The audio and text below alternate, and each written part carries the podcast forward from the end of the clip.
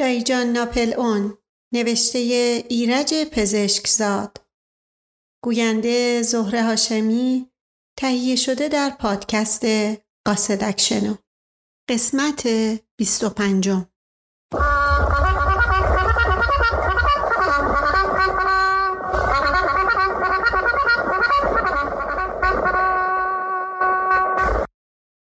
سماور روی تخت چوبی زیر آلاچیق مو در خانه ما می جوشید. مادرم تازه چایی صبحانه را برای ما ریخته بود و آقا جان در انتظار لحظه ای که نوبت او برسد نلبکی گل یاس را مرتب زیر دماغ می برد و بو می کرد. یک جمعه اواخر تابستان 1320 بود و ما با پیژامای کرکی سر صبحانه نشسته بودیم چون هوا دیگر خیلی گرم نبود. ناگهان صدای پایی از طرف باغ جلب توجه ما را کرد. پیدا شدن سر و کله دایجان ناپل اون در آن موقع عادی نبود. به خصوص اینکه چهرهش سخت در هم بود. دست راستش را که از لای عبا در آمده بود روی شکم گذاشته بود.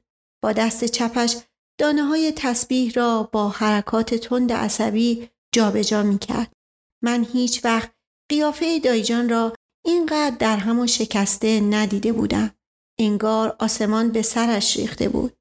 با صدای خفی از آقاجان خواست که چند دقیقه به طور خصوصی با او صحبت کند و در مقابل تعارف مادرم که بنشیند و یک استکان چایی بخورد سری تکان داد و گفت خواهر برای چای خوردن برادر دیگه خیلی دیر شده. آقا جان با قیافه نگران به اتفاق او به اتاق پنج دری رفت. خدایا چه اتفاقی افتاده؟ به یاد نمیارم که تو همه عمر حتی یک بار دایجان رو اینطور گرفته و ناامید دیده باشم. چرا برای چای خوردن اون دیگه دیر شده بود؟ درست مثل کسی بود که باید تا چند دقیقه دیگه پای چوبه دار بره. هیچ سردر نمی آوردم و عقلم به جایی نمی رسید. بیش از یک سال از آن سیزده مردادی که من ناگهان عاشق لیلی دختر دایجان شده بودم میگذشت. در این مدت اتفاق فوقلادهی نیفتاده بود جز اینکه من روز به روز به لیلی عاشقتر شده بودم و چند بار برای او کاغذ عاشقانه نوشته بودم و او جواب عاشقانه داده بود. اما کاغذها را با کمال احتیاط به هم می رساندیم. هر چند روز یک بار لیلی یک رمان از من قرض می گرفت که لای صفحاتش کاغذ عاشقانه را جا داده بودم و وقتی کتاب را پس می‌داد جواب او را لای کتاب می دیدم. کاغذهای ما مثل همه کاغذهای عاشقانه آن زمان خیلی رمانتیک و حتی رمانتیک سوزناک بود که جسم نات از مرگ و میر و آن زمان که جسم ناتوان من در دل سیاه خاک جا بگیرد صحبت بود. ظاهرا کسی به راز ما پی نبرده بود. اشکال عمده در راه عشق ما وجود شاپور ملقب به پوری پسر دایجان سرهنگ بود که او هم لیلی را می‌خواست ولی خوشبختانه خدمت نظام وظیفه پیش آمد و خواستگاری و شیرینی خوران به خاتمه خدمت او موکول شد. لیلی در کاغذهایش به من می نوشت اگر روزی تحت فشار قرار بگیرد که برای پوری نامزدش کنند خودش را خواهد کش و من صمیمانه در کاغذهایم به او وعده می دادم که در این سفر او را تنها نخواهم گذاشت. در وضع سایر افراد خانواده تغییر مهمی حاصل نشده بود جز اینکه شمسلی میرزا مستنطق منتظر خدمت عدلیه که انتظار خدمتش زیاد به طول انجامیده بود از عدلیه استعفا داده و به شغل وکالت دعاوی مشغول شده بود. روابط دوست علی خان و عزیز و سلطنه عادی شده بود ولی خواستگار قمر دختر عزیز و سلطنه به کمک تفضل الهی از این امر خیر پشیمان شده و فرار کرده بود. روابط دایجان ناپل اون با آقاجان در وضع غریبی بود. به ظاهر در کمال صلح و صفا بودند و حتی دایجان بیش از سابق به آقاجان نزدیک شده بود و هیچ کس را به اندازه او به خود راه نمی‌داد. ولی شک و تردید من درباره حسن نیت و صداقت آقاجان روز به روز بیشتر شده بود به طوری که تقریبا یقین کرده بودم که آقا جان صمیمانه و از ته دل قصد خراب کردن دایجان را دارد علت هم تا آنجایی که عقل یک پسر بچه چهارده پانزده ساله می رسید لطمه و زیانی بود که آقاجان از ماجرای سال گذشته متحمل شده بود. دواخانه آقاجان که قبل از آن واقع نه تنها در محله ما بلکه در یک قسمت شهر مهمترین و معتبرترین دواخانه بود و آیدات سرشاری داشت بعد از واقعی تکفیر آقای دواساز مباشر دواخانه از طرف آقای آسد ابوالقاسم واعظ که به تحریک دایجان صورت گرفت به کلی از رونق افتاد. حتی وقتی آقا جان آقای دواساز را جواب کرد کسی به سراغ دواهای او نرفت. کار به جایی رسید که برای تمجید رونق کار پسر آسد ابوالقاسم واعظ را به عنوان شاگرد دواخانه استخدام کرد ولی آنچه آسد ابوالقاسم درباره ساختن دواهای دواخانه با الکل گفته بود طوری در ذهن مردم محل رسوخ کرده بود که حتی وجود پسر واعظ در میان کارکنان دواخانه نیز نتیجه ای نداد. وقتی بعد از سه چهار ماه تلاش بی نتیجه آقا جان دواخانه ورشکست شد و قفسه های خالی و شیشه های سولفات دو سود و اسید بوریک را آوردند و در کنار خانه ما ریختند آقا جان در حال غریبی بود. گاهی فوش ها و ناسزاهایی که زیر لب نصار می کرد و خط و نشانی که برای انتقام از مسببین این واقعه را می‌کشید میشنیدم و می‌دیدم برایم یقین بود که هدف تیر بلا دایجان خواهد بود اما آقا جان اما آقا جان کسی نبود که کینه و نفرت به این عظمت را ظاهر کند با دایجان سخت گرم گرفته بود فقط آنچه ظرف یک سال زمان دانسته بودم این بود که هر روز بیشتر از روز قبل با در آستین دایجان میانداخت و او را در مراتب شجاعت و عظمت و قدرت بالا می برد. منظور آخری و نهاییش را نمی توانستم حدس بزنم. ولی آدمی که تا یک سال پیش حتی واقعی زد و خوردهای دایجان به عنوان یک صاحب منصب جزء ژاندارمری با اشرار را با مسخرگی و شوخی تخته می کرد، او را در مقام سرداری و سالاری به پایه چنگیز و هیتلر می رسند. دایجان هم با زمینه مساعدی که داشت روز به روز از نردبانی که آقاجان زیر پایش گذاشته بود بالاتر می‌رفت. زد و خورد با اشرار در صفحات جنوب که قبل از واقعی سال پیش به مرحله جنگ کازرون و ممسنی با مشخصات کامل جنگ های استرلیتز و مارنگو رسیده بود کم کم بر اثر تلقین آقاجان به جنگ های عظیمتر و مخوفتری تبدیل شده بود که در آنها دایجان و افرادش با قوای منظم امپراتوری بریتانیا روبرو شده بودند. البته افراد خانواده توی دلشان به این خیال بافی ها می خندیدن. ولی کسی جرأت نداشت در صحت وقایع شک کند و اگر اتفاقا کسی جرأت می کرد به دایجان بگوید که جنگ کازرون قبلا به صورت زد و خورد با خدادادخان یاقی بود فریاد خشم و اعتراض دایجان بلند می شد و کینه سخت از گوینده به دل می گرفت. یک بار که دکتر ناصر الحکما در خانهاش ساختمان جدیدی را تمام کرده بود و به این مناسبت یک مهمانی داده بود دخالت شمسلی میرزا نزدیک بود آشوب بزرگی بپا کند. دایجان ضمن صحبت از جنگ کازرون گفت ما بودیم و در حدود سه هزار نفر افراد خسته و گرسنه بدون اسلحه کامل و در مقابل ما چهار رژیمان کاملا مسلح انگلیسی با پیاده نظام، سوار نظام، توپخانه کامل. تنها چیزی که باعث نجات ما شد همان تاکتیک معروف ناپل در جنگ مارنگو بود.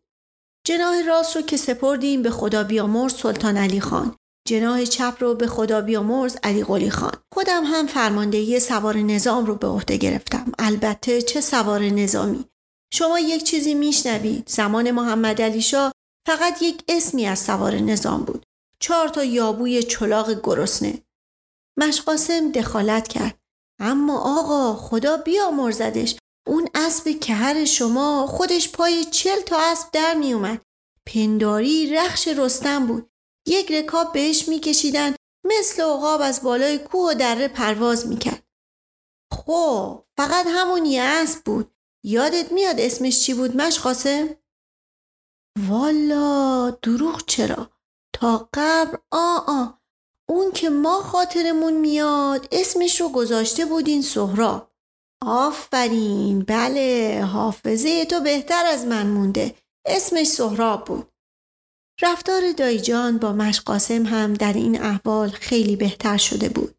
چون غیر از آقا جان که این ماجراها را با دقت و علاقه ظاهری گوش می‌داد و تظاهر می کرد که کلمه به کلمه آنها را باور می کند در بقیه شنوندگان علائمی از ایمان و اعتقاد ظاهر نمی شد و دایجان بیش از پیش به وجود یک شاهد برای تایید اظهاراتش احساس احتیاج می کرد. این شاهد کسی جز مشقاسم نمی توانست باشد و مشقاسم از این نقش جدید خود از لذت در آسمان ها سیر می کرد. دایجان همچنان ادامه داد.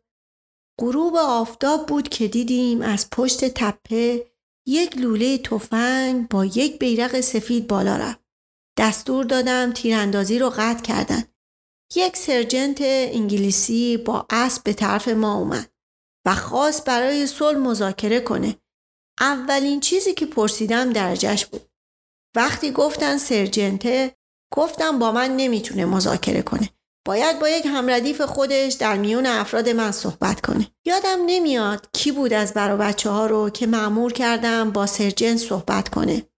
چطور خاطرتون نمیاد آقا؟ چیز غریبیه. شما هم ماشالله همه چیز یادتون میره. به خود ما فرمودین. نه. مزخرف چرا میگی قاسم؟ خیال می‌کنم؟ دروغ چرا؟ تا قبل آ آ پنداری دیروزه جلوی چادر داشتین قدم می‌زدین. دوربینم به گردنتون بود.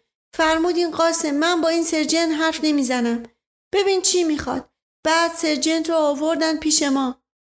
افتاد به خاک. خیلی عجز کرد. ما که زبونش رو نمیفهمیدیم. اون پسر هندیه که همراهش بود دیلماجش بود.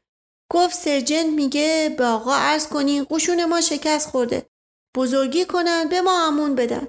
ما گفتیم بهش بگو چرا رئیسش نیومده. کسر شن آقاست که با یک سرجنت حرف بزنن یک چیزی به زبان فرنگی به هندیه گفت. هندیه گفت میگه ارز کنیم به مرتزا علی زخم خورده نمی‌تونه حرکت بکنه. دایجان حرف او را قطع کرد. دیگه این جزیات رو من نفهمیدم. صحبت خیلی طول کشید. وقتی صحبت تموم شد به افرادشون امان دادم. خودم رفتم به کلونل فرمانده که مجروح شده بود سر زدم. در مقابل یک سردار شکست خورده دشمن خبرداری ایستادم و سلام دادم. بیچاره گلوله سرتاسر سر هنجرش رو شکافته بود ولی نتونست خودش رو نگه داره. با اون حال نظارش گفت موسیو شما از یه خانواده اشراف شما بزرگزاده هستین شما سردار بزرگ ما انگلیسی ها به این چیزها خیلی اهمیت داد در اینجا بود که شمسلی میرزا که شاید دو گیلاسی شراب زیادتر از حد عادی خورده بود دخالت کرد و گفت ماشاءالله خوب نفسی داشته. آدمی که سرتاسر سر هنجرش پاره شده چقدر حرف زده. دایجان ناگهان طوری براشفت که همه نفسها را در سینه حبس کردند. ادب و شعور و انسانیت کم کم داره از خانواده ما میره. جاشو وقاحت و بیشرمی و بی احترامی به بزرگترا می‌گیره.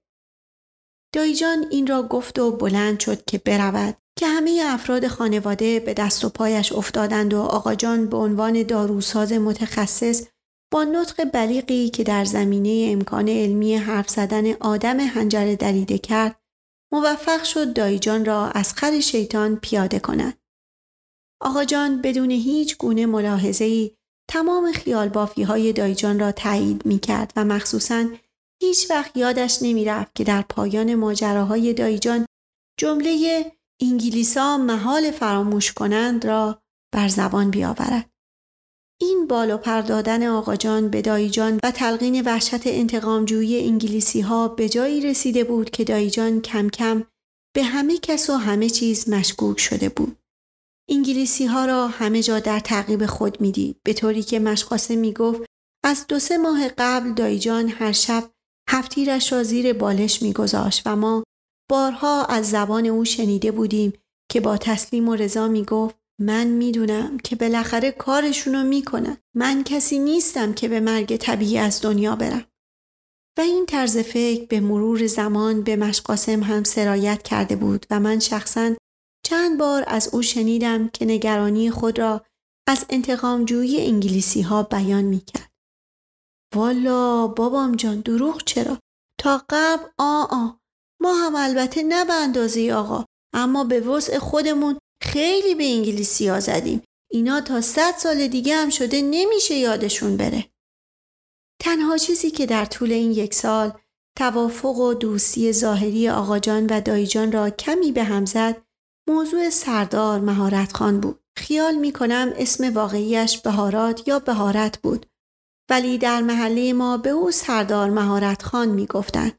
این تاجر هندی از سه چهار ماه قبل یک خانه کوچک متعلق به آقاجان را که روبروی باغ واقع بود اجاره کرده بود. دایجان روزی که اطلاع پیدا کرد آقاجان خانهاش را به یک هندی اجاره داده است بیش از حد برا شفت. ولی آقاجان به تمام انبیا و اولیا قسم خورد که نمی‌دانسته مستجری که خانهاش را اجاره می کند هندی است. در حالی که من از اولین لحظه مذاکره آقاجان با مرد هندی برای اجاره خانه حاضر و ناظر بودم و به خوبی می دانستم که آقا جان با علم و اطلاع به احوال و ملیت او خانه را به وی اجاره داده است. آن روز در مقابل اعتراض شدید دایجان آقا جان که همیشه سعی داشت به او تلقین کند که انگلیسی ها رأسا یا به وسیله ایادی هندی خود در تعقیب او هستند به هزار دلیل ثابت کرد که سردار مهارت خان مرد منزهی است و ابدا نباید مورد سوء زن قرار بگیرد. دایجان ظاهرا آرام شد ولی پیدا بود که اعتقاد دارد انگلیسی ها این هندی را مخصوصا فرستادند در حوالی منزل او خانه بگیرد و کارهای او را تحت نظر داشته باشد. البته بعدها دانستم که آقاجان در این کار تعمد داشته و حتی مال اجاره را مقدار زیادی به مرد هندی تخفیف داده است. دایجان مدتی پافشاری می کرد که آقاجان باید سردار را به هر ترتیب هست روانه کند.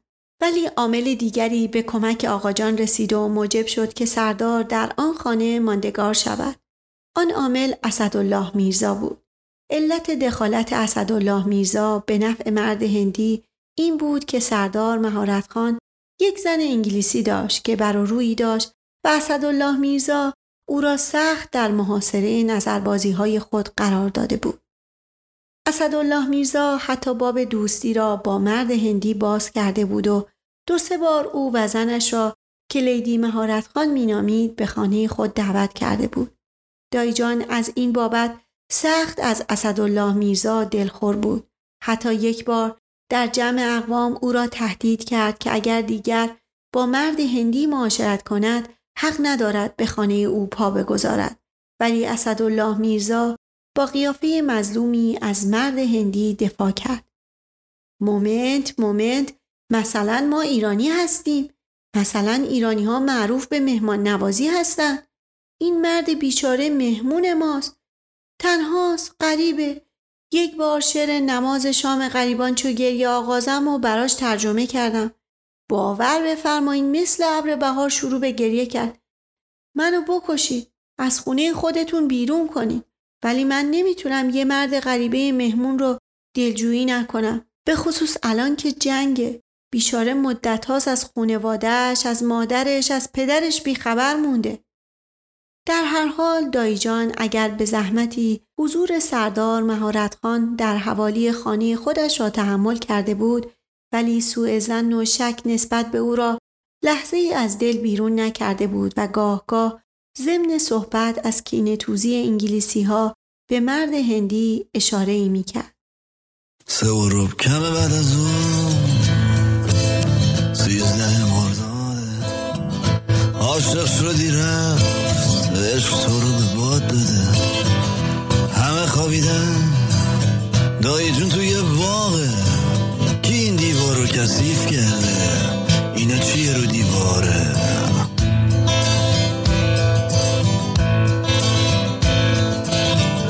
فامیل اشرافی همه با هم دیگه